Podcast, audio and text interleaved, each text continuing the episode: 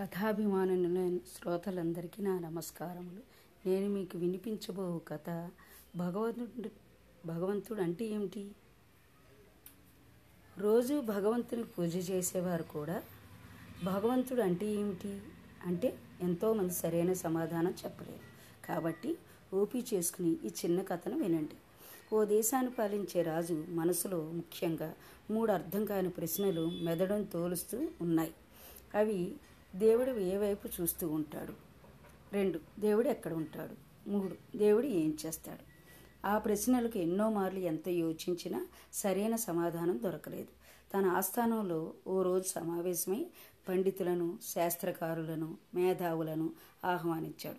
తాను మూడు ప్రశ్నలు వేస్తానని వాడికి జవాబులు చెప్పడానికి ముందుకు వచ్చి సరైన సమాధానం చెప్పిన వారికి గొప్ప బహుమతి లభిస్తుందని చెప్పాడు. సరైన సమాధానం చెప్పకపోతే కారాగారం పాలు చేస్తానని చెప్పాడు. దాంతో భయపడి ఎవరూ ముందుకు రాలేదు. ఈ విషయం దేశమంతా చాటింపబడింది. ఓ కుగ్రామం నుండి పశువుల కాపరి ఒక ఆయన ముందుకు వచ్చాడు.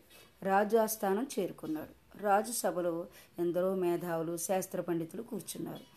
పశువుల కాపరి రాజుగారి మొదటి ప్రశ్నకు సమాధానం చెప్పబోయే ముందు రాజుకో విషయం నిర్దేశం చేశాడు. చెప్పేవాడు గురువు వినేవాడు శిష్యుడు. గురువు పైన ఉండాలి శిష్యుడు క్రింద ఉండాలి అని కండిషన్ పెట్టాడు. దానికి రాజు అంగీకరించి సింహాసనం క్రిందికి దిగాడు. పశువుల కాపరి సింహాసనం అధిష్ఠించాడు. మహారాజా ఇప్పుడు అడగని మూడు ప్రశ్నలు అన్నాడు పశువుల కాపరి. మొదటి ప్రశ్న దేవుడు ఏ వైపు చూస్తూ ఉంటాడు? దీనికి జవాబు చెప్పండి అన్నాడు రాజు. వెంటనే ఓ దీపాన్ని తెప్పించమన్నాడు. గురువు స్థానంలో ఉన్న పశువుల కాపరి. దీపం తెచ్చి సభ మధ్యలో పెట్టారు. మహారాజా ఈ దీపం ఎక్కడ చూస్తుంది? నా వైపా? నీ వైపా? తూర్పు వైపా? పశ్చిమానిక? పైనక? క్రిందక? ఎక్కడ చూస్తుందని చెప్పండి అని ప్రశ్నించాడు. అన్ని వైపులకి చూస్తుంది అని జవాబిచ్చాడు రాజు. ఇంత చిన్న జ్యోతి అన్ని వైపులా చూడగలిగినప్పుడు పరంజ్యోతి స్వరూపుడైన భగవంతుడు అన్ని వైపులా చూడలేడా? సమస్త జీవుల కళ్ళల్లో వెలుగుగా ఉన్న పరంజ్యోతి పరమాత్మే. మరి ఇక రెండవ ప్రశ్న దేవుడు ఎక్కడ ఉంటాడు అన్నాడు రాజు. సరే ఓ చిన్న పాత్రలో పాలు తెప్పించండి అన్నాడు పశువుల కాపరి. పాలు తెచ్చారు. మహారాజా ఈ పాలల్లో నెయ్యి ఎక్కడ ఉందో చెప్పగలవా? అని అడిగాడు. పాలను బాగా మరగబెట్టాలి. వాటిని తోడు మజ్జిగ కలిపి కొన్ని గంటలు కదలకుండా ఉంచాలి. పెరుగు సిద్ధం అవుతుంది దాన్ని కవ్వంతో చిలిగితే వెన్న వస్తుంది. తర్వాత తయారైన వెన్నను కాస్తే నెయ్యి తయారవుతుంది అన్నాడు రాజు. సరిగ్గా చెప్పారు మహారాజా.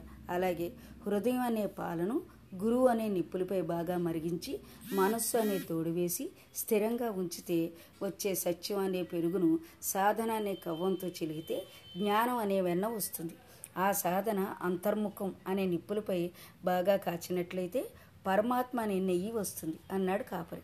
సభలో అర్షద్బాణాలు మిన్నుముట్టాయి ఇక చివరి ప్రశ్న. దేవుడు ఏం చేస్తాడు అని. నేను పశువుల కాపరిని మీరు మహారాజు. క్రింద ఉన్న నన్ను సింహాసనం పైన కూర్చోబెట్టారు. పైన ఉన్న మిమ్మల్ని కిందికి దించేశారు. ఇదే పరమాత్మ లీల. సత్కర్మలు చేసే జీవులను పై జన్మలో ఉత్తమ జన్మగా మార్చడం దుష్కర్మలు చేసేవాళ్ళను మరుజనంలో క్రింది స్థాయికి పంచడమే పరమాత్మ పని అన్నాడు. సభలో గంభీర వాతావరణం నెలకొంది. రాజు పశువుల కాపరి ముందు పాదాక్రాంతుడయ్యాడు. పశువుల కాపరి రూపంలో ఉన్న పరమాత్మ తాను వచ్చిన దిక్కుగా తిరుగు ప్రయాణం అయ్యాడు. శుభం భూయాత్.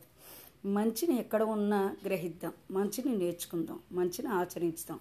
మంచిని అందరికీ పంచుతాం మంచి పేరుతో మరణిద్దాం. ఈ కథ రాసిన వారికి కృతజ్ఞతలు. నా కథ శాంత విన్నందుకు మీకు నా ధన్యవాదాలు.